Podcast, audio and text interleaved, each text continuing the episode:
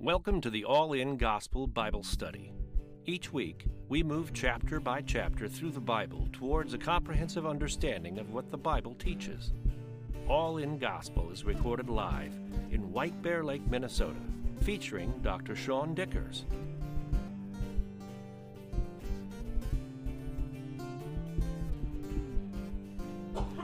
Okay, Luke 24. Uh, we are picking up in 13, and there's still a lot of verses left in the chapter. Thank goodness. Context of Luke 24 is that Christ has been crucified, he died, he was buried, and then on Sunday morning, his body is missing. There were women that showed up, and they go back to the the disciples and they, they go to the, the, the tomb to finish the rites of burial. They bring perfumes, they bring the, the proper oils, and they're doing that because they know he's dead, right? They're not mistaking it. They're, it's not like he was mistaken as dead. And the stone, when they get there, is rolled away. There's a pair of angels. They say he is risen. And this becomes the central work of God for all of human history. It's right in the middle. If you doubt God's existence, he points you to creation. If you doubt his promises, he points you to Israel. If you doubt his love, he points you to the cross. He says, "Here's what I've done for you." And the and we we we get there and then we get Luke saying, "Now behold" in verse 13. He's not done with his beholds.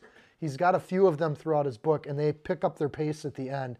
Verse 13 starts with, "Now behold, the two of them were travel two of them were traveling the same day to a village called Emmaus, which was seven miles from Jerusalem. And they talked together, all these things which had happened. So it was while they conversed and reasoned that Jesus himself drew near and went with them. But their eyes were restrained so that they did not know him. Luke's giving these images, and he is setting up the book of Acts, you guys. Like he's setting up this is how the church not only grew and became a thing, but this is how the church happens. And so he puts two people together. In verse 13, we don't get their names. Later on, we'll get one of their names, but he says of them. And when, it, when he's talking about the of them, he's referring back to this group of disciples that the women came back to. So apparently, it wasn't just the 11 disciples, there was a number of people gathering and talking. And so, two of them were traveling the same day. They're going to a place called Emmaus, which means warm spring or a place from which living waters come from. It's seven miles. The, Luke even gives us the distance. So they had traveled quite a ways. Like Passover was over and they were going back home. And as they're walking, they're just talking about things. Two believers, they believe Jesus was the Messiah, and they're just talking. And it says all of these things. And that these things would happen to be everything we just read about, including the fact that the tomb is empty. So they know the tomb is empty, and they converse and they reason. How can this be? and like figuring it out. And this is why it's so important in the fellowship that we address questions because we use reason with each other and we apply reason to what we're doing. We use the mind God gave us to do that. So they're thinking, they're processing. It's amazing how we talk about Jesus and Jesus draws near. And so Luke paints this picture. It's a it's like something you would with words, but it's something you would hang on your wall. It's delightful that our focus becomes clearer when we spend our mental energies talking and thinking about Jesus. And Jesus draws near. He, Jesus himself drew near. No cars and no traffic, but these roads leaving Jerusalem would have a traffic jam. And so, how, do, how does somebody draw near and you don't see them? Because you're on highly trafficked paths going between these cities. So eh, as Jesus, he's just walking a little faster than everybody else, and he sidles up and he's kind of right with these guys, and they're having this great conversation. So you got some stranger that wants to talk with you. Hey, great, they're happy to talk about it. Again, showing there is with these two, there's no shame and there's no ashamedness and there's boldness. They're just having a conversation on the road. When two believers live life together, we have conversations in restaurants, standing in line, going places, and there will be people around that hear those conversations. And sometimes they'll jump into those conversations, but to talk about Jesus under your breath is not what these guys were doing. They're talking about Jesus out loud with no shame. And then their eyes were restrained. Again, Luke paints this picture. These two are walking by faith, but not by sight as we are too. God sets up a world where we don't need to see something to have faith. We, he's given us things to reason about and talk about. He's given us His Word. He's written it down, and those are the things we discuss. And we get together on Sunday mornings. We do it formally, even. And then in verse 17, and he said to them, Jesus says, What kind of conversation is this that you have with one another as you walk and are said? What are you talking about? And it's not that Jesus doesn't know, like he does this a lot. He wants them to say it. What is all this you're talking about? The empty tomb, miracles. And so now he's been listening. He's been walking with them a while and listening to what they say. Again, I just can't help but see that as a body and as a church, sometimes before Jesus reveals himself, he's asking for us to do a certain set of things which feel mundane, like having a conversation. And then he prods and says, What are you doing? Why are you doing this sort of thing? And then the one whose name was Cleopas answered and said to him, Are you the only stranger in Jerusalem? Have you not known the things which happened in these days? Are you, are you an idiot? So the fact that he's questioning Jesus' knowledge here is, I think, ironic. But Luke lets us as readers enjoy the irony of this thing. But the fact that they're talking about Jesus in this way, I think a lot of times we, uh, we approach a conversation about Jesus with other people in this tentative way, in this hesitating way. And we lose our boldness, and in that we lose some of the, the oomph behind the message.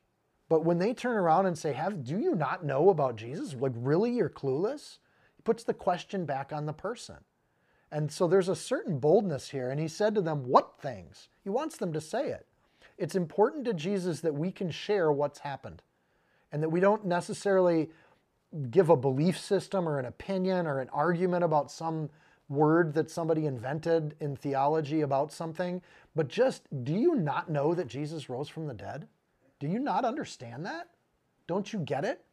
And what has occurred is the thing Jesus encourages them to talk about. What things, what events, what in history has happened that we care about so much? So he doesn't say what ideas, what theologies, what doctrines, what anything. He says what things. It's interesting what Jesus is coaxing out of these believers on the road. And what an honor, by the way, to be the unnamed guy in this thing. And, and these two men walking along the road, one of them was Cleopas. The, this is the only place that name gets used. So Cleopas is kind of nameless too. But what an honor to be one of the people in the kingdom of God that is first to be introduced to Jesus. The first to see Jesus aren't always the people in the leadership. So they said to him, and this is great, they profess the faith to him. They, they're evangelizing to Jesus. Don't miss the, the, the positioning of this. The, the things concerning Jesus of Nazareth, who was a prophet, mighty in deed and word before God and all the people. Everybody knew about this guy. And how the chief priests and our rulers delivered him to be condemned to death and they crucified him. But we were hoping that it was he who was going to redeem Israel. Past tense in the hoping. They, their hope has been dashed. Indeed, besides all this, today is the third day since these things happened. Why would they mention that? Because it was important. Jesus said he would rise on the third day. Yes, and certain women of our company who arrived at the tomb early astonished us. And they did not find his body, and they came saying they had also seen a vision of angels who said he was alive. And certain of those who were with us went to the tomb and found it just as the women had said, but him they did not see. Nobody has seen Jesus yet, but all of the basic pieces of belief are there. Like they don't doubt that he was mighty in word and deed. That's true. They, their hope has been dashed because they thought he was going to lead a rebellion. To, and the word redeem Israel, the word redeem means to collect what is owned, to buy something back. They believed he was the Messiah that was going to buy back Israel. And then it says certain women also the, the, the testify the tomb is empty. They, t- they believe the angels. They don't doubt that account that the women gave what you get to the end, and this is the part where the hope isn't there, it's that they don't see Jesus, that they don't hope in Jesus. And that's the only mistake they have. Every other piece here is right on target. Everything's accurate. But because they haven't seen Jesus for themselves, their hope rests in an empty tomb. It doesn't rest in Jesus. And that's the only thing that takes away their hope. When hope starts to get dashed, the enemy wins. And trials can endure for years. and people let their hope die out because in a trial it's harder to see Jesus, but it's not impossible. And perhaps Jesus is testing this early church of two people. And he's, and he's asking, and Luke is sharing this story to share with the entire church that might be reading this gospel. Can we believe in Jesus based on the testimony and the word of others? Or do we have to see Jesus incarnate? So he finds that the reaction to this is expected of all humanity. It would be normal for followers of Jesus to be hopeless. But that isn't what happened, and the church explodes. We know that after 33 AD, a new religion emerged in a matter of a couple years. Massive, thousands of people get saved, which is where Luke's leading us in the book of Acts. We don't see hopeless people in 34 AD. We see absolutely on fire people in 34 AD. And this is the thing that confounds historians. Something happened in 33 AD to motivate people to give up the religion of their childhoods, abandon their family sometimes, and create a new belief in Jesus as risen. And it was on the accounts that were given, including the, this account of Luke. Verse 25 Then he said to them, Jesus says, O foolish ones, and slow of heart to believe all that the prophets have spoken. Ought not the Christ to have suffered these things and enter into his glory? And at the be- and beginning at Moses and all the prophets, he expounded to them in all the scriptures the things concerning himself. By the way, at, when this is being written, there is no New Testament. What he's looking at is the Old Testament and proving Jesus using the Old Testament. This has to be the best Bible study ever just walking along the road and some strange person walks up and you don't know them from Adam, visually you don't recognize them, and they just start, well, don't you get this? And he calls them foolish. Like, this is kind of endearing. Oh, foolish, you guys are foolish ones. To be a fool is to ignore God's word. The knowledge of the holy is understanding, Proverbs 9:10. To be a fool is to ignore God's word. And what Jesus does to this hopeless, I need to see it people, is he says you have to study God's word. That's the solution. And to persist in it week after week, day after day. It doesn't say that Jesus revealed himself here. I think this is amazing. He reveals himself later when they're ready for it. But at this point, with their hope gone, but all the beliefs intellectually in the right place, he goes back and addresses the intellectual side of them, not the spiritual side. And, and in doing that, he feeds them. Verse 26 ought not the Christ? He doesn't say, shouldn't I have done this? He says, ought not the Christ. So Jesus does this a lot too. He's referring to himself in the third person. And again, he's simply showing them the word of God. He says they're slow of heart, and that's their hopelessness. Their heart just hasn't jumped in all the way yet, they're still tentative. The solution here then is going through this. He goes through all that the prophets have said. I, I think it's great that Luke also includes Moses here because Moses is back in the Torah. But he, he says all the prophets and then he starts with Moses. In other words, we're looking at the entirety of the Old Testament, not just what we call the prophetic sections. But there were prophets in the Torah too. So again, faith grows by hearing and hearing by the Word of God. And so he's helping them get their faith. This, this, these are the first two people where he's starting his church with. Peter might be the rock, but these two get to be first and they're nameless, one of them at least. Reading the word, he starts with ought not, 26. There's an ought here. We see hundreds of indicators of God's examples throughout the Old Testament, hundreds of them. Ought here speaks to the necessity of the cross. Everything you just described had to happen. There's no other way to do it, and this is the price that's paid. Ought there in the Greek means a necessity or something that is right or proper. And one of the interpret the, the versions of that word is to fulfill the law. And I think that's the one Luke's using here. The ought is to fulfill the law or decree of God, and the nature itself ought not that have happened. It should happen that way. If you boil water, ought it not turn into steam? To fulfill natural law. And that's how th- this strange man starts to refer to everything they describe that's making them hopeless. He switches it to an ought. Notice that that's the opposite of hopelessness. If you think this had to happen that way, now you have hope that God had a plan. And so he, I, again, Jesus brilliantly hits exactly where their hope is gone. And verse 27, and beginning at, by, by the way, beginning at the beginning has taken us five years. It takes Jesus a walk to Emmaus, right? And he's just, I imagine this is a thematic teaching through the Old Testament. And he's just bouncing through it. So Jesus is a much better Bible teacher than I am but that he goes at the in the beginning at and then in all the scriptures the things concerning himself or the Messiah, Jesus Christ. It's a topical study. The reason we look for Jesus in the Old Test- Testament is because Jesus looked for himself in the Old Testament. Again, we don't make this up. We do it the way we see Jesus doing it. So when we study the Old Testament, if you're here in the evenings ever, like we are looking for Jesus in every chapter.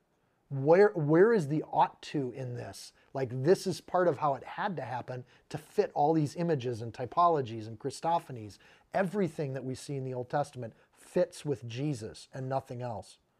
Verse 27 And beginning at Moses and all the prophets, he expounded to them in all the scriptures the things concerning himself.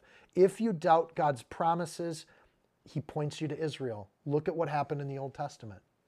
The nature of God is to fulfill promises. In fact, if God didn't fulfill promises, I don't think he would be good or holy. He has to, by his nature, fulfill promises. So to expound here is to translate and stick close to the text, word for word study.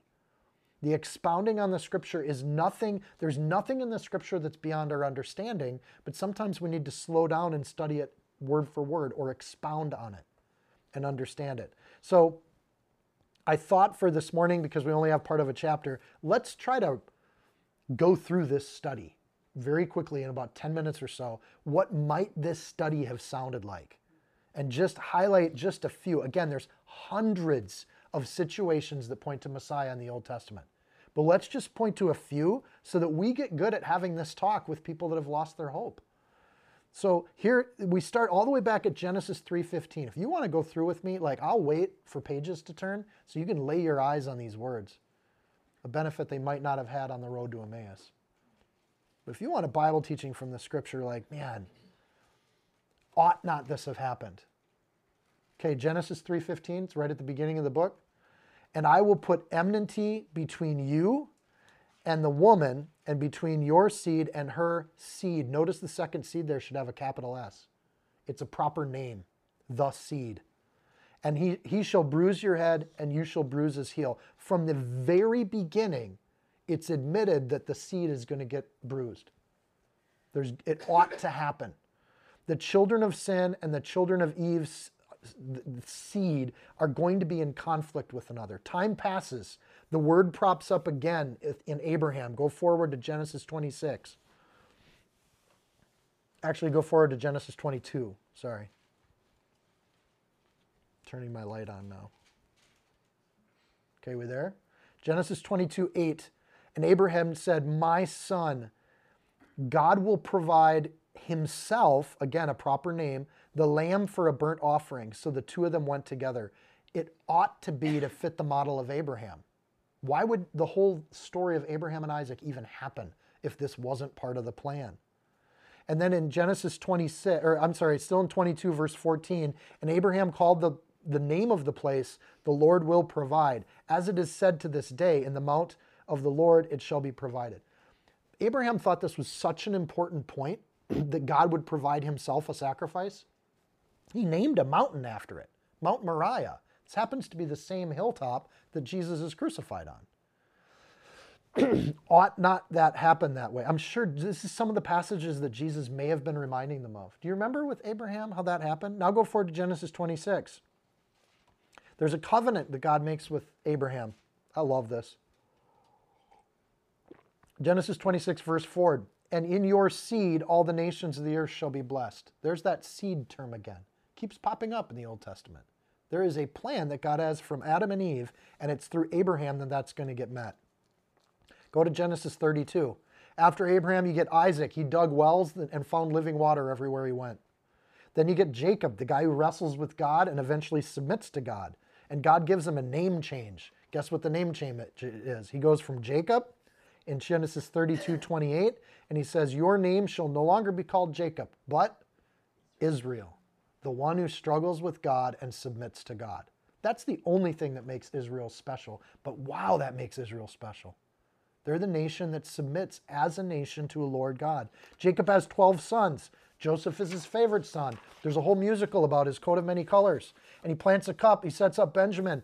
And, and Joseph sets this all up so it looks like Benjamin stole this cup. And, they, and, and, and, and he says, I'm going to keep this guy as a servant. And Judah steps in for his brother. Judah steps in, the lion. And, he's, and in fact, he gives his life in exchange. Genesis 44, if you want to look at this. He gives his life in exchange for his brother Benjamin. And in Genesis 44, J- Judah gives up his life, and, and this is love. This is what love ought to look like. We're taught what it should look like sacrificial love. So this seed is going to get bruised. He's, God's going to provide He Himself as a sacrifice. God will be in this Messiah. And this sacrifice is going to give His love for other people in the same way that Judah gave his life from Benjamin. This is the nature that God wants in His people. Genesis 49, skip forward to there. Genesis 49 10. Jacob is dying and he's praying these prophecies over each of the sons. And he gets to Judah and he said, There's a lot more to the Judah prophecy, but he says this the scepter, an image of rule and kingship.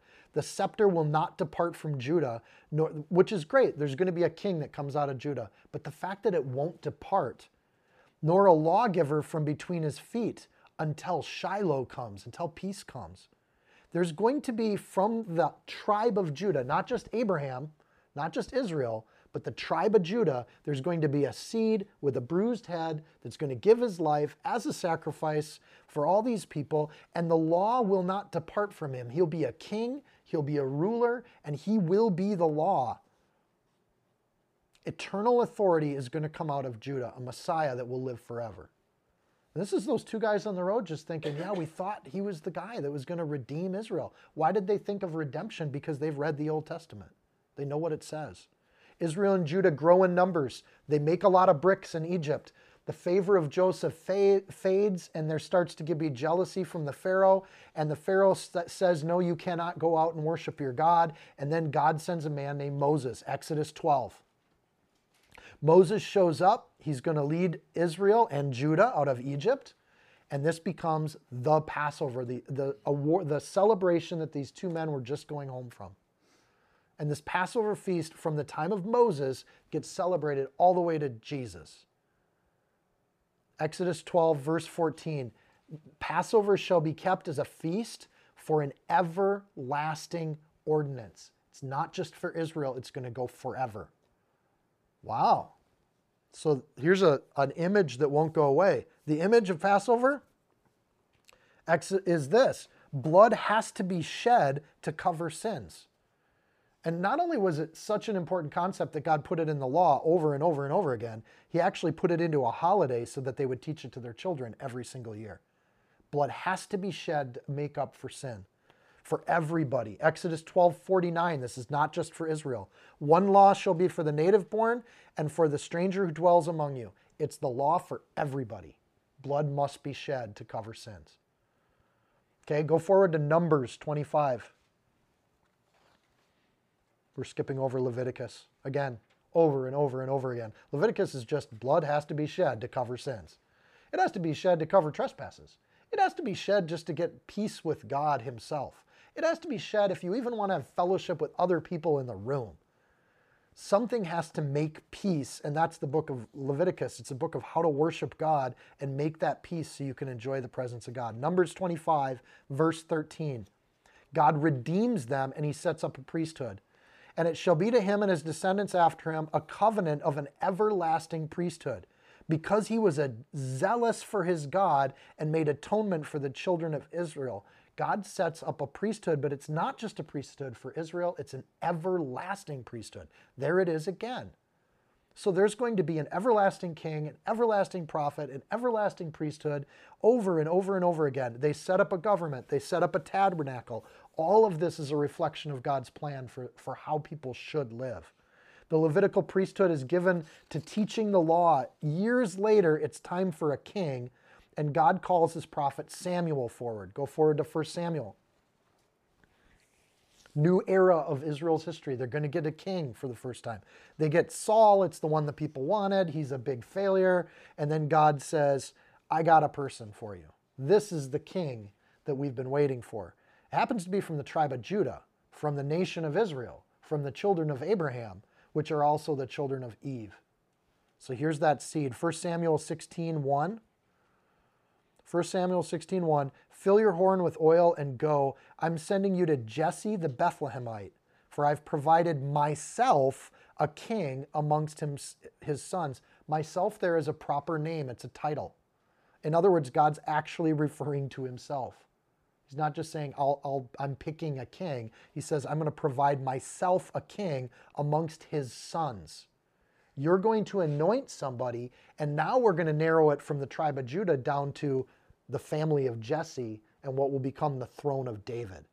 So, not all of Judah anymore. Now we're going to narrow it down even more. He teaches everybody what they ought to be looking for. And this is Jesus' teaching. It ought to be this way. How do you read the Old Testament and not see this? So, amongst the sons, meaning David, chosen not due to stature, but because of his heart. In, in Samuel 16, 7, we see it was his heart that made God pick him. God picks all of us because of our heart, not our stature, not our works, not what we've done. Verse 14, 1 Samuel 16, verse 14 I will be his father, and he shall be my son. It ought to be that way. God ought to be the one who sacrifices himself. Verse 16, Your kingdom shall be established forever before you, your throne shall be established forever. How can you have a forever throne when David died? And it's because it's amongst his sons. This is called the Davidic covenant. Now we know where to look for Messiah. With the promise of Messiah intact, flip forward to Isaiah chapter 11. It's a big book, so if you just fan your Bible, you'll find it pretty quick. Isaiah 11, verse 1 There shall come forth a rod, or the same word for scepter, from the stem of Jesse, and a branch shall grow out of his roots. So, this rulership, this kingship that's there, is now coming from Jesse, according to the prophets. It ought to be that way. There's a seed, a lamb, a scepter, and now with the Isaiah 11 1, we get a branch. actually, the Hebrew word is natzer. Sounds a lot like a Nazarite. There's going to be a branch. Jeremiah 23. I think Jeremiah is after Isaiah, right? It's another big book. If you just fan your Bible, you'll find it. Jeremiah 23, verse 5. Here's a behold. Luke likes to use that word behold. There it is in Jeremiah. Behold, the days are coming, says the Lord Yahweh. I will raise to David a branch of righteousness a king shall reign and prosper and execute judgment and righteousness on the earth. This is the thing that they were saying. We thought the Messiah was going to come and redeem Israel because there are passages that say that. But they're forgetting the passages where the, the, the seed will be bruised, that God will give himself a sacrifice.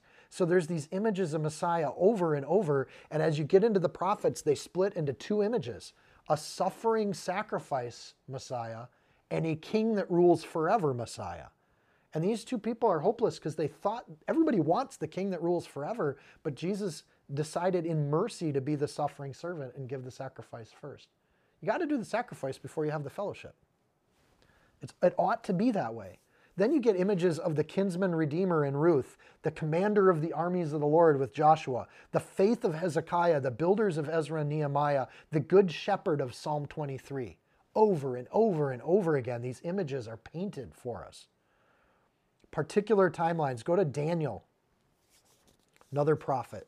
It ought to be like this. Don't you get it, guys? It ought to be like this. There's no other way. Or the whole Old Testament's mistaken. We get a timeline in Daniel chapter 9. This is the tam- timeline that made people hang out with palm branches to welcome him into the city. Uh, Daniel 9:26 After three score and two weeks or periods of time, years, shall Messiah be cut off, but not for himself. He's going to be a sacrifice. There it is in Daniel. And this is during the Babylonian exile. So this idea goes from Abraham all the way to Daniel that the Messiah is going to get cut off. He's going to suffer. Two images of Messiah are there, but it is very clear. And now go to Isaiah again. if you still have your finger back there. Oh, this will be our last one. The ought to here is that Messiah was going to suffer. It was meant to be that way. It was always meant to be that way. And to fulfill what he ought to. I would be remiss as a teacher if I did not quote even a part of Isaiah 53. Like, read the whole chapter if you're getting bored in the teaching today. Just keep your thumb there and go back to it and read it. It ought to be like this. The prophet said it was going to be like this. And this is what Jesus is teaching them. And in this, they get their hope back. Ah, this was all part of the plan. Isaiah 53, 3 through 5. He is despised and, despised and rejected by men, a man of sorrows and acquainted with grief. And we hid, as it were, our faces from him. He was despised, and we did not esteem him. Surely he has borne our griefs and carried our sorrows, yet we esteemed him stricken, smitten by God, and afflicted. They even know that the tomb is empty, and they can't get past this because it was it was it had to be this way. But he was wounded for our transgressions, he was bruised for our iniquities. The chastisement of our peace was upon him, and by his stripes we are healed. He took everything just like God said he would, way back with Abraham, way back with Eve in the garden. Jesus teaches them a Bible study, something like that, as they're walking back. Can you imagine that Bible study? What verses was he going to? And of course, Jesus is the Word, so he doesn't mess up his quotes. Like he's, he's citing it. The entire Old Testament points to Jesus perfectly. When we know that as believers, we become stronger believers. We can walk in the boldness and the courage and the strength that we need to walk because we've seen for ourselves how perfectly Jesus fulfills everything from Moses through the prophets, all of it. The cross was always the plan. God made himself a sacrifice for the sin of the world because God set up the rules. And that was the plan and how it was going to happen. And what he shows us in the sacrifice is his love for us. When we doubt God's love, look at the cross. It's obvious he loved us. All of this tapestry of history was woven together to show you as an individual that God loves you. It was all there for you to see. The only thing holding us back is a, a heart that's slow to pick that up, a slow heart, or just foolishness. Also, in this teaching, Jesus hasn't changed form at all. He's encountering these people as a human to another human because that's how the church operates. That's how it ought to be for the church. If I could just show you a picture of Jesus or inter- bring him over for church on Sunday, would you be more of a believer? would you just think that person was nuts? We'd have the same problems as any incarnate form of God. Many people doubted Jesus even though they met him in person. It's not the seeing that does it, it's where our heart is, and it's the Word of God that moves us there. And we're told that too. That's how it ought to be. Back to our story, verse 28. Then they drew near to the village where they were going, and he indicated he would have gone further. But they constrained him, saying, Constrained, by the way, the word there is like they grabbed him. Can you imagine having somebody teach you this Bible study and all of a sudden you're like, no, no, no, no, you should stay with us. Like they want it to keep going. This is the flame of the Holy Spirit starting to get lit in the church. That thrill of just hanging out all afternoon and talking about the scriptures with your friends, all you want it to do is go on forever. And then God says, well, that's kind of what heaven is. And when we get together as believers, it's we only get a taste of it, and it's got to end. All things come to an end here on earth. Verse 29, but they constrained him, saying, Abide with us, for it's towards evening, for the day is far spent. Why don't you just hang out with us a little longer? And he went in to stay with them. Now it came to pass. I love that Luke in 30, it came to pass. It took time for this to happen. As he sat at the table with them, he took bread, he blessed and broke it, and he gave it to them. And then their eyes were opened and they knew him, and he vanished from their sight. Uh, honestly, one of the coolest stories in the scriptures. He indicated, verse 28, he indicated he would have gone further. Jesus never forces himself on people. And even in this story, he doesn't force himself to come in. He's never going to bully his way into somebody's life. He's a gentleman to be quite frank, he's a, he's a good guest. And if he's not invited, he doesn't want to come. But they wouldn't let him go.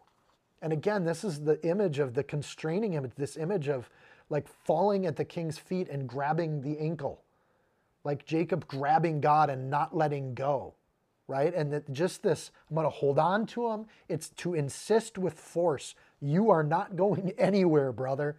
You're going to stay here tonight. We got a place for you. And then verse 30, he took bread, he blessed, and he broke it. This is not written like the Last Supper, it's just a meal from Luke's perspective, but the meal is the fellowship that they're having to eat together, to dine together. They've studied the word together. They've kind of had their their flame ignited a little bit, and then they're eating together after all this fellowship time. And the breaking of the bread, I don't think it's a coincidence. Knowing of Jesus is not knowing Jesus. And they knew of Jesus, but they didn't know Jesus. And there's no explanation as to how it happens, but their eyes just open and they see it. And it's because they've been studying the word, they've been eating food, and then and, and then as soon as they recognized him, he vanishes from their sight because it's not about sight. And and it's a miracle that Jesus could veil his glory to the point where he couldn't veil it anymore. The fellowship and the study of the word made him impossible to hide or conceal anymore. And they start to see him. And they knew him and this is the whole plan. It's ought to be this way.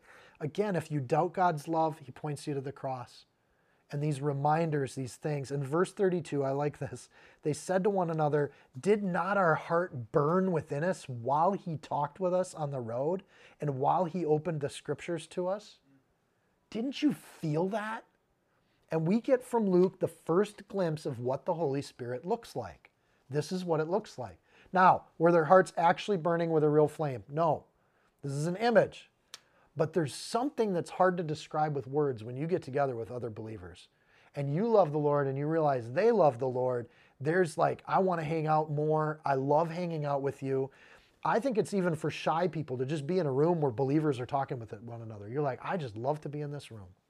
This is the people of God hanging out. This is the burning there. The Greek means to set alight or to be on fire, actually. So it could be a reference to either a light getting brighter or a fire, fire getting brighter. the recognition is done together. There's not one person that gets, re- this is two people together that Jesus reveals himself to. And they're starting to just burn. Notice that they burn before they recognize them, they burn while they're on the road. Didn't you just love that Bible study?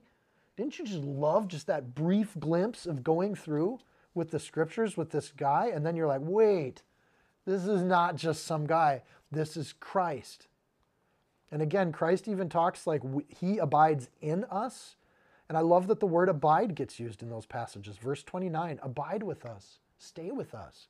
We want the burning heart as long as we can keep it alight.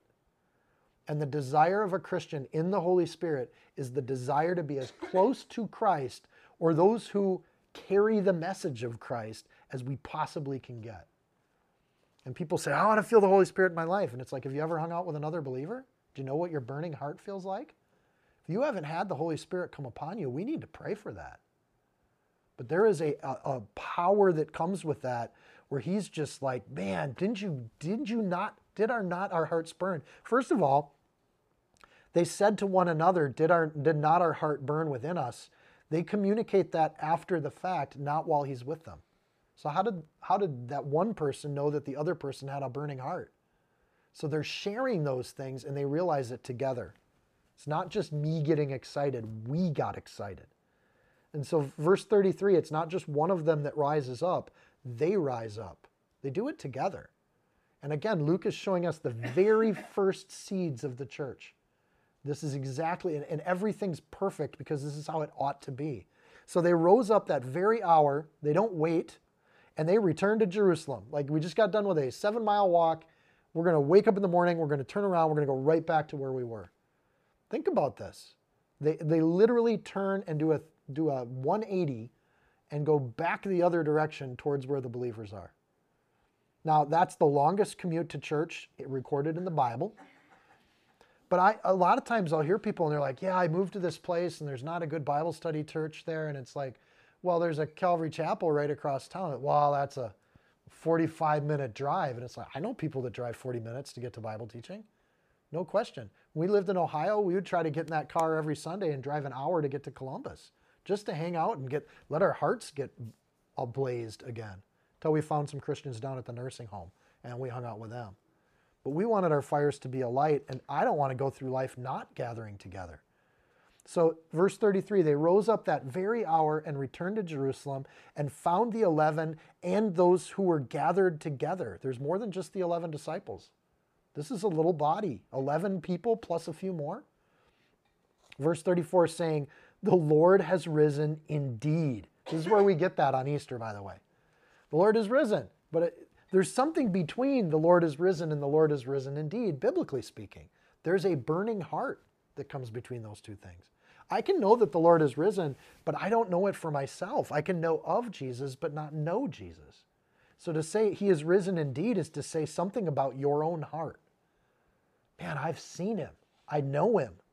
He has appeared and has a so, so they're saying he, the Lord has risen indeed and has appeared to Simon. So at this point, Simon Peter has seen him. Not just, you know, so he's starting to show up all over the place and they told about the things that happened on the road. This means that the walk on the road, they're meeting with Jesus, uh, some sort of new body, like physical, you can touch the hands, and he eats and breaks bread with them. But that's there's also a Jesus over with Peter, meeting into, and he's revealing himself all over the place. I think it's fascinating right now. There's this horrible argument that the Holy Spirit doesn't move today like he did with the disciples. It's, called cessationism. It's ridiculous. And I listened to the first two. It's, it's absolute nonsense. And part of it is it's the belief of a dead church. If you don't gather together and study the word together, you never see Jesus active. And suddenly, well, where's Jesus? He must not be active. They know about Jesus, but they don't know Jesus. And here, when they get together, they're immediately, these two nameless people are hanging out with the 11. Like, talk about welcoming new believers to your fellowship. Do you believe in Jesus? I know, I've, I've, we've met him. Yeah, I've seen him too. He's risen indeed. You're brothers. We're brothers and sisters. We're going to hang out together. And they told about the things that happened on the road and how he was known to them in breaking the bread. We get another key element of the church sharing the stories. Uh, here's how we encountered Jesus. Here's where we saw him. Mike's leg got healed, right? We got a friend coming out of nowhere to hang out and pray with Mandy's dad. We, we have just thing after thing that keeps happening. And they share those things. If they don't share them, then the glory of God doesn't get spread, which is a responsibility of the church. So the two travelers may know nothing about the Last Supper, but in announcing this, they confirm everything they confirm something that they didn't know the conditions to, which blesses other people in the body. Have you ever seen that happen? Somebody comes in and says, "Man, I had this happen, and this, I saw this, and here's this thing," and somebody else in the body goes, "Man, that's I think that fits perfectly with what I've been experiencing."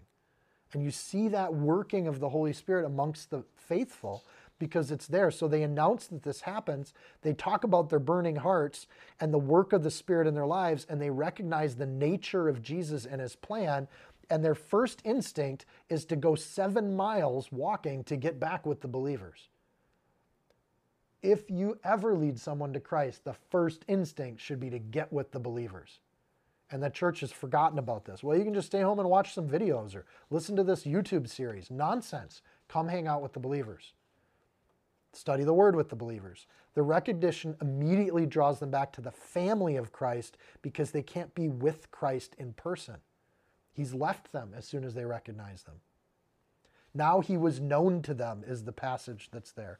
The fellowship of the saints is not talking about the world, it's talking about Jesus. And this is a beef. We can get overboard with this. Sometimes in the church, people are like, I will talk about nothing but Jesus with anybody. I will not talk about sports. I will not talk about entertainment. I will not talk about anything. Well, that's called not being a good friend, right? That's not having good fellowship with people. It's putting your will on other people. It's way too far. But here's the other thing when it says how he was known to them and that's what they talk about, we should also prioritize that kind of talk when we come to church. We're not here to waste our time. We're not here to just always talk about sports and entertainment and politics and news those things might be great just hanging out, but that's not the point of church. The point of church should be drawing people into those conversations. It's hardest with new people that don't get our culture. We actually do talk about the teaching now and then after the teaching when it's on our heart and our heart starts to burn and we can feel that movement of the Spirit. Man, I want to talk about it. Some people don't want to share things after the sermon because they're like, I'm just repeating what was said in the sermon. We'll repeat it. That's what we do in the church. Man, that verse stood out. I heard this. I, my heart was stirred when this passage was talked about. And so he was known to them, not in visually seeing him, but in how believers talk to one another. Again, I love these verses. I'm happy we got a whole Sunday morning for just these verses. All these things we see believers doing, building their faith, building hope in fellowship with one another. This is having Christ abiding amongst us. Where's the kingdom of God? It's among you, it's right there. Then you get believers that say, Well, I'm having trouble seeing Jesus. I just don't see him active. I don't know where he is. And the proper response is, is Well, are you doing the thing? Because if you're not doing the thing, why would you expect the result? Right? It's really simple. Verse 32, the hearts are burning. They're stirred unto it because they're looking through the Old Testament. Verse 33, they're gathering with one another, actually making that more important than anything that was back in Emmaus.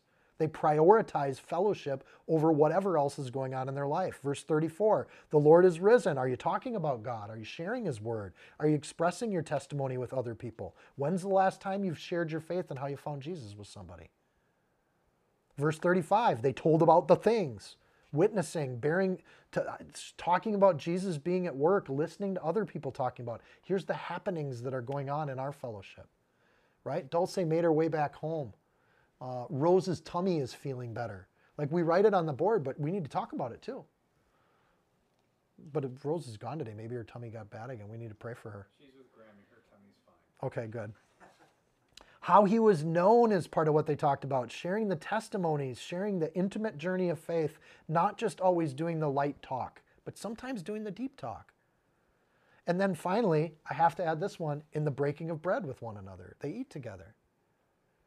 There's a trust when you eat with other people. It's more than a pattern, it's a church. It's the way the kingdom works. So if you're not doing the things and you show up when you feel like it and you're not prioritizing anything and you never talk about Jesus and you never eat with other believers, why would Jesus show up in some other method than what he's given us the prescription for? This is how we engage and how we feed the burning hearts in fellowship and abiding with Jesus, this is how we reignite. And it ought to be that way. Deuteronomy 19:15, by the mouth of two or three witnesses the matter shall be established. It's always been in the law. There's no mistaking it. And then Jesus shows up with them. Again, he shows up after they do the things. Verse 36. Now, as they said these things, as they said these things, Jesus himself stood in the midst of them and said to them, Peace to you. Okay, John points out that the door was closed. Somehow or another, this, this transfigured body, though it be physically manifest, just appears where it wants and takes. So we don't really need transportation, I guess, in heaven. You just show up where you want to show up. Guess where Jesus chooses to show up? Right where his believers are hanging out talking about him.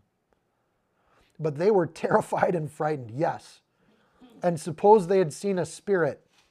And he said to them, Why are you troubled? And why do doubts arise in your heart? I think this is just, I'm seeing things. First of all, if I see things, the likelihood of other people seeing the exact same thing that I'm seeing, like having multiple insanities happen with a similar vision, that's not possible.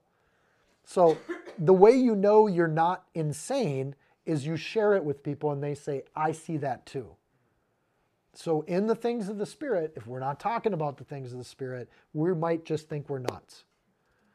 And so I'll say, uh, I say that every time I tell my potato story. I might be nuts, but I confirmed it with my wife. I'm like, can you count the potatoes? Can you count the potato, the people? How did the potatoes turn into the people? And how did that happen? If you don't know this story, it's a long one. We didn't make enough food one Sunday.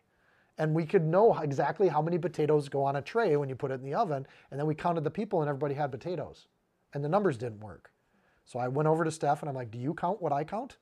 And it was because I might be nuts if I just keep it to myself. But if I share it, I can be like, okay, I'm not nuts. Did you put extra potatoes on the tray? Nope. Put them four by five or whatever fit on there. when we do these things, I love the end of verse 36. Jesus just says, Peace to you.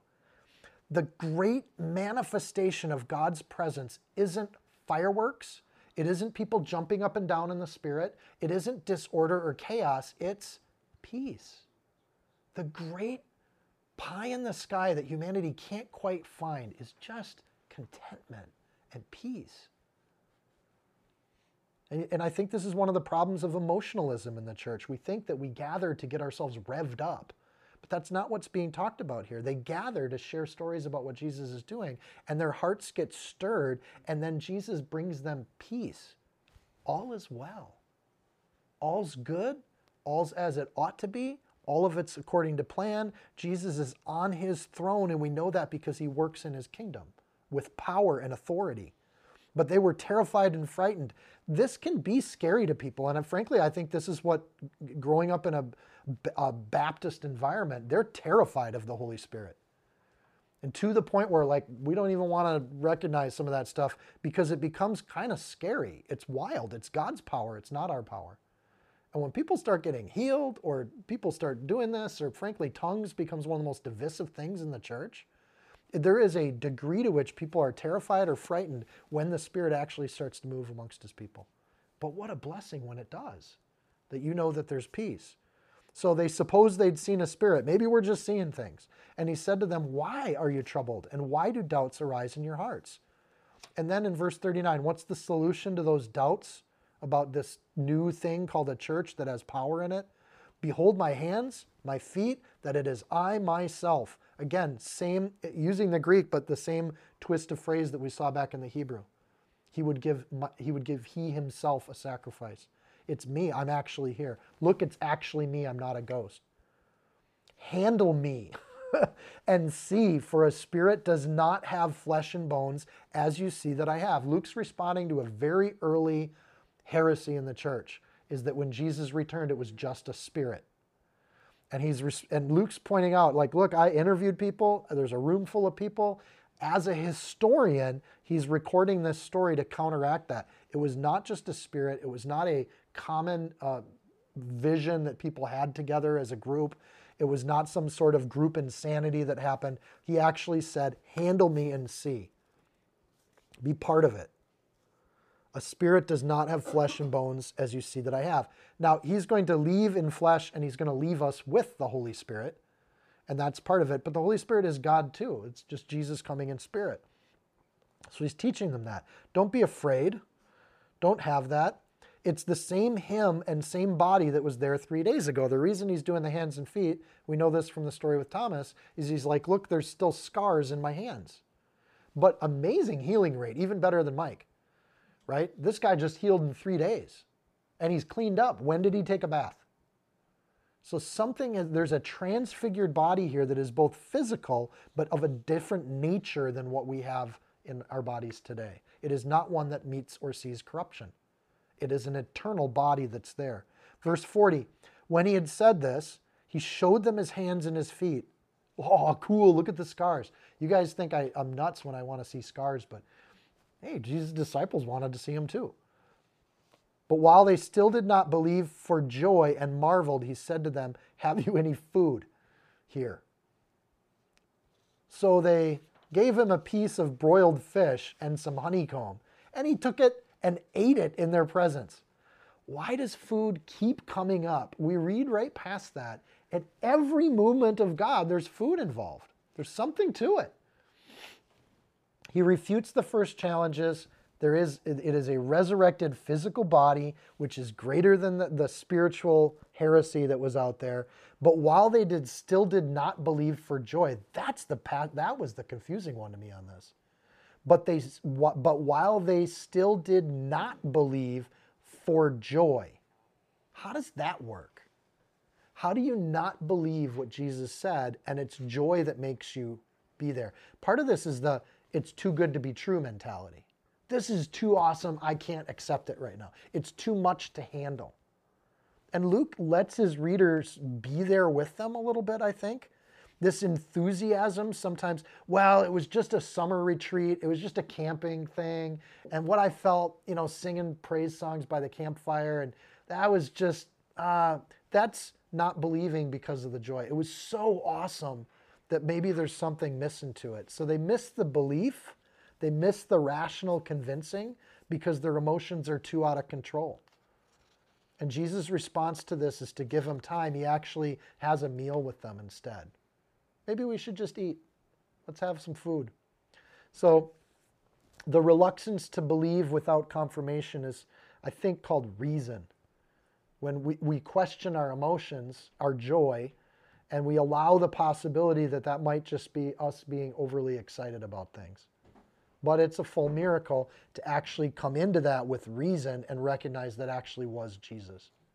And, and again, showing them that he's hungry, that he eats food, the food actually disappears. The other piece that maybe he did the is there any food is he'd traveled with these guys for three years.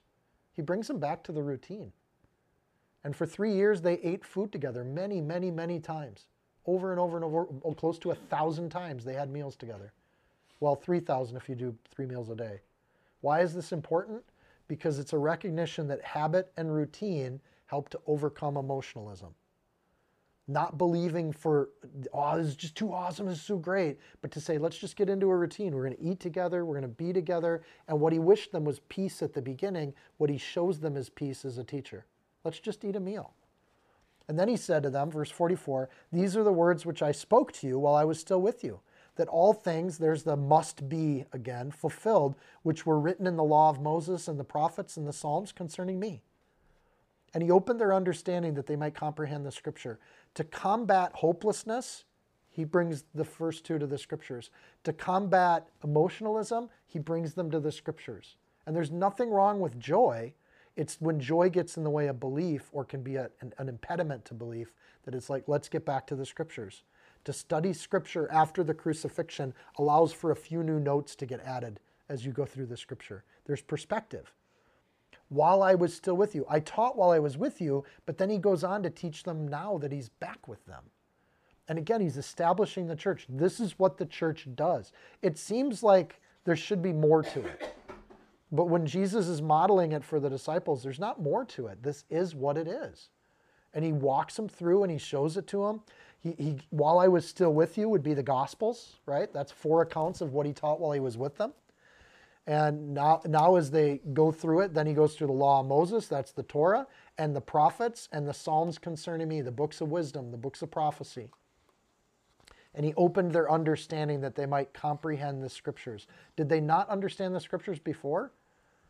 Biblically speaking, no until you place Jesus as a framework on the Old Testament, you really don't get the Old Testament.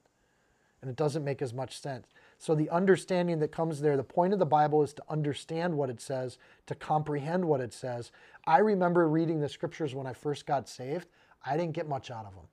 And most of you have expressed something like that. I read through that whole book and I just didn't get this or that or this out of them. So, part of the church is helping people go from blurry reading of the scriptures to clear reading of the scriptures. And some of that means mature believers have to take up the responsibility of leading Bible studies and helping new believers to see it with clarity, to comprehend it, and to understand it. Because this is our tool. Where the Gospels share what Jesus taught, the epistles show the comprehension of it. And this is the New Testament. So you read Hebrews, it's a, it's a discourse on the Old Testament and how we should read the Old Testament. You read Romans, same thing. All the epistles, they're simply going back through it and helping us get understanding and comprehension of all the pieces getting put together. And then in verse 46, then he said to them, Thus it is written, and thus it was necessary for the Christ to suffer and to rise from the dead on the third day. Verse 26 ought to be that way. Verse 44 must be that way. Verse 46 it was necessary for it to be that way. You see, Luke, what he's emphasizing here? had to be this way. He's emphasizing how central that cup of wrath was that he was struggling with in the garden. There's no other way. And that repentance and remission of sins should be preached in his name to all nations, beginning at Jerusalem. You're going to start here, but you're going to go out. And you are witnesses of these things. Behold, I send the promise of my Father upon you, but tarry in the city of Jerusalem until you are endued, I like that word, with power from on high. So they believe, They've shared with each other, they have fellowship. Jesus meets them there, but then there's going to be work to do, and there should be um, that. It's not, there's a should that goes with it. We have an ought to in addition to how we study. In his name, under his command and his authority, not in our own name, to all nations, more than just Israel. In fact, when he sent out the 70 disciples, some people matched that number to the list of nations in the Old Testament. That there were, there were groups going out to all of those beginning at Jerusalem. That's a starting point. He actually gives them very specific instructions where to start, when to start, what they're supposed to do. And the when to start is you're going to wait until the power shows up. You're not going to go out and do ministry because you feel like doing it, because they've just met Jesus. They've abided with Jesus. This is amazing. But Jesus tells them that you're going to wait until you have my power to go do this ministry. Don't just run out and do it. Behold, I send the promise of my Father upon you. The promise of his Father is that there'd be a Holy Spirit that would guide them and show them. And so finally telling them to tarry and wait for God to endue, which means to clothe or wear or put on clothing. So you if you go out and try to do ministry and you're not empowered by God to do it, you're going out naked. And that's not a good thing. That's a bad way to go do ministry. You'll scare people. So we don't do things on our power and our ability. We do things and we wear and we put on the endowment of God. We are endowed by our Creator. And we go out and we do things. Similarly, the people of God believe. They set aside proper worship, they study the Bible, they eat food together, and we wait on God and we're ready to move when He tells us to move. That's the plan. Can you wait for that? Can you have peace and contentment in that plan? Can you know that you're doing God's work because you're doing the things? You've reasoned this out and you see this is what God says to do. And I think God makes us wait just a day longer than we think we can do it. Just push it out as far as you can to be endured, endued with power from on high. This is not the kind of power that we can generate. We do not psych ourselves out from ministry. We recognize what's going on and we move forward. The two on the road have not left the room. Remember, they walked back to go be with the disciples. They're still there. It's not just the 11 in this room, it's the whole church. It's not just the disciples, it's everybody. And all of Luke is written as a documentation of the church that's going to grow in the next few years, historically. Luke is sharing this not just for the 11 disciples in the room, but to wait for power from on high is for the entire church. It's for the other people in the room when Jesus said it. It's for Luke's audience as he writes it. Many of them have seen and experienced power from on high. We are all witnesses of this because we at least know what God's done in our own heart. And if he hasn't done something in your heart yet and you still are foolish or you're still slow of heart, wait upon the Lord for him to do things. Do the things and wait for that to happen. Verse 50 And he led them out as far as Bethany it's just right the next hill over from Jerusalem. And he lifted his hands and he blessed them. Man. In Acts 1 3, Luke kind of skips this right now. In Acts 1 3, Luke points out that Jesus made these appearances for over 40 days to hundreds of people. The church is gathering because they've all met Jesus and they all start talking about it. And this is the nature of it. So the point of him, him returning eh, to this place, this posture here is that of a high priest, raising the hands and putting a blessing on them. Jesus then acts as high priest here, and the blessing comes prior to the power. They're not the same thing. This is a big deal. God blessing the church and bringing and wishing peace upon them is not the same thing as the Pentecost when they start speaking in tongues. They're different moments. And I think sometimes believers experience the blessing of God, but not the power of God. And there's a waiting period that's there. Sometimes the power of God comes after abiding in Christ for a season of time. Maybe it's 40 days, maybe it's 40 years. But if God wants to use you, are you ready for that to happen and will it be there? And then verse 51 Now it came to pass while he blessed them that he was parted from them and carried up into heaven. He goes the way he comes. Conclusive. The church is now to wait for power. So the power isn't just when Jesus is with them incarnate, it's going to be, he's going to show up in the Holy Spirit, and that will carry the church through the next 2,000 years. They're gently coached away by Jesus. We started with hopelessness. Now they have mission, purpose, abiding, fellowship being gathered, food being eaten. And Jesus has taken them on that journey just by sharing the word of God with them. And this is why we emphasize that so much. And they worshiped him. And they returned to Jerusalem with great joy. Again, before the joy was hindering their faith, now the joy is being birthed out of their faith.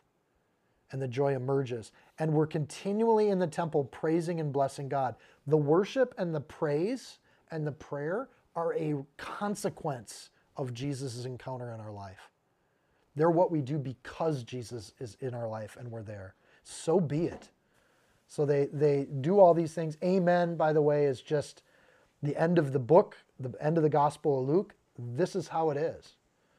And just the end result of Jesus and the encounter with Jesus, verse 52, the end result of it is joy in the manifested in worship, and they're continually in the temple praising and blessing God. What do they do while they wait for power?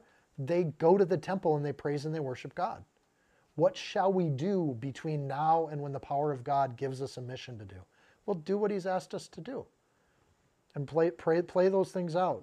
Prayer, by the way, is part of the worship at the temple, it's a huge part of it. So there is a great and reasoned certainty that falls upon the believers as they abide together. The amen here, the end result of knowing and following Jesus is not mourning or hopelessness. The end result of Jesus is verse 52, worshiping him with great joy, verse 52, returning to Jerusalem, which is being obedient to Jesus, praising continually, verse 53, and blessing God unashamed. Remember, they're at the same temple that three days ago just killed Jesus. Now they're worshiping God publicly and boldly in that space. What do you do while you wait for the power of God to move hearts? Go proclaim it everywhere. And there and it says they're doing it every day. This is not just on the Sabbath, it's not just on Sundays. They're making it a regular habit to go down there and bless God and to praise God publicly amongst the priests that just crucified a guy. This is not going to go well for Stephen right? This is going to be a thing, but thousands of people are drawn to these folks that just have joy. What happened here? And Luke's doing his best job of trying to paint that picture of what exactly happened that made a church explode in the Roman Empire. How did this occur? And it occurred in these very, very simple ways. I love this stuff. And I can live my life by this. This isn't beyond any human being to live like this. And to just be in a constant state of prayer, praise, adoration for a God that loves us and wants us to be with Him. So we welcome that. Amen? And we're done with the book of Luke. We'll start with Acts next week. Dear Lord Jesus, we thank you for who you are. We are reminded that you are all over in the Old Testament. We're reminded of the hundreds of prophecies that pointed to you. Lord, what happened to you on the cross was no accident. It was not of human invention. It was not of human intention, but it was the great work of God unto salvation and redemption of your people. Lord, I thank you that there were always people that were welcomed as strangers into Israel. And as we come to you as strangers, we want to accept the sacrifice you gave for us. We thank you that you welcome us into your family as a bondservant, that we can willingly choose to give our lives to you and our service to you. And in that, your blood covers us as one of your own family. Lord, we thank you that you did not leave the disciples with, without hope. Lord, we thank you that we can find hope in your word and we don't need to miss it due to joy or enthusiasm, but we can have joy in the end. Lord, help us to study your word with, with intention and reason and conviction because we are desperate to have you stay with us. Lord, help us to grab onto you and say, why don't you stay with us? Stay with us today, this week, this month, for as long as it takes until you return, Lord. We just want to cling to you and, and keep you close and abide with you. Lord, as we go upstairs to break bread together, bless that. Uh, be with us in fellowship, and Lord, help our hearts to just be stirred and stirred ablaze by each other and about our, with our conversations today. Lord, help our words to not be idle. Um, help us to not be religious about it, but at the same token to be intentional about talking about your word and your promises. In Jesus' name.